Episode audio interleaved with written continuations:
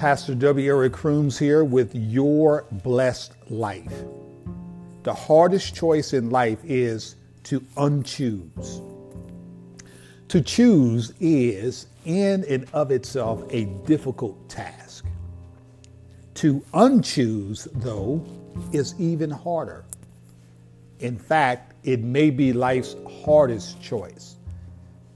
The fact is, most people have made a choice, conscious or otherwise, to be angry, to be distant, to be indifferent to the needs of others.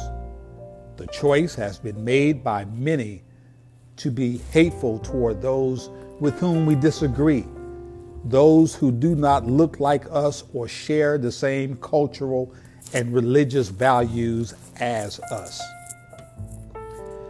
The opportunity to unchoose and choose again is ever present.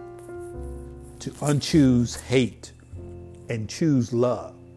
To unchoose generational curse and choose generational blessing. To unchoose being the problem and choose becoming the solution. Joshua framed it like this: "And if it is evil in your eyes to serve the Lord, choose this day whom you will serve, whether the gods your fathers served in the region beyond the river, or the gods of the Amorites in whose land you dwell. But as for me and my house, we will serve the Lord." Joshua insinuates that choosing wrongly is akin to evil. We all know people who made a wrong choice, and as a result, evil came of it. Addictions, self-destructive behaviors, crime, etc. Choosing to love and to serve God, to let go of the bitterness, and to love oneself is the opposite of choosing evil. What choice today will you exercise the power to unchoose?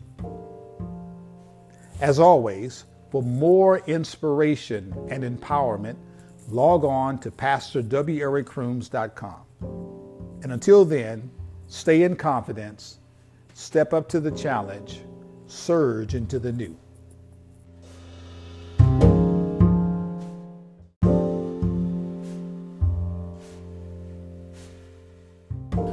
Pastor W. Eric Croomes with Your Blessed Life.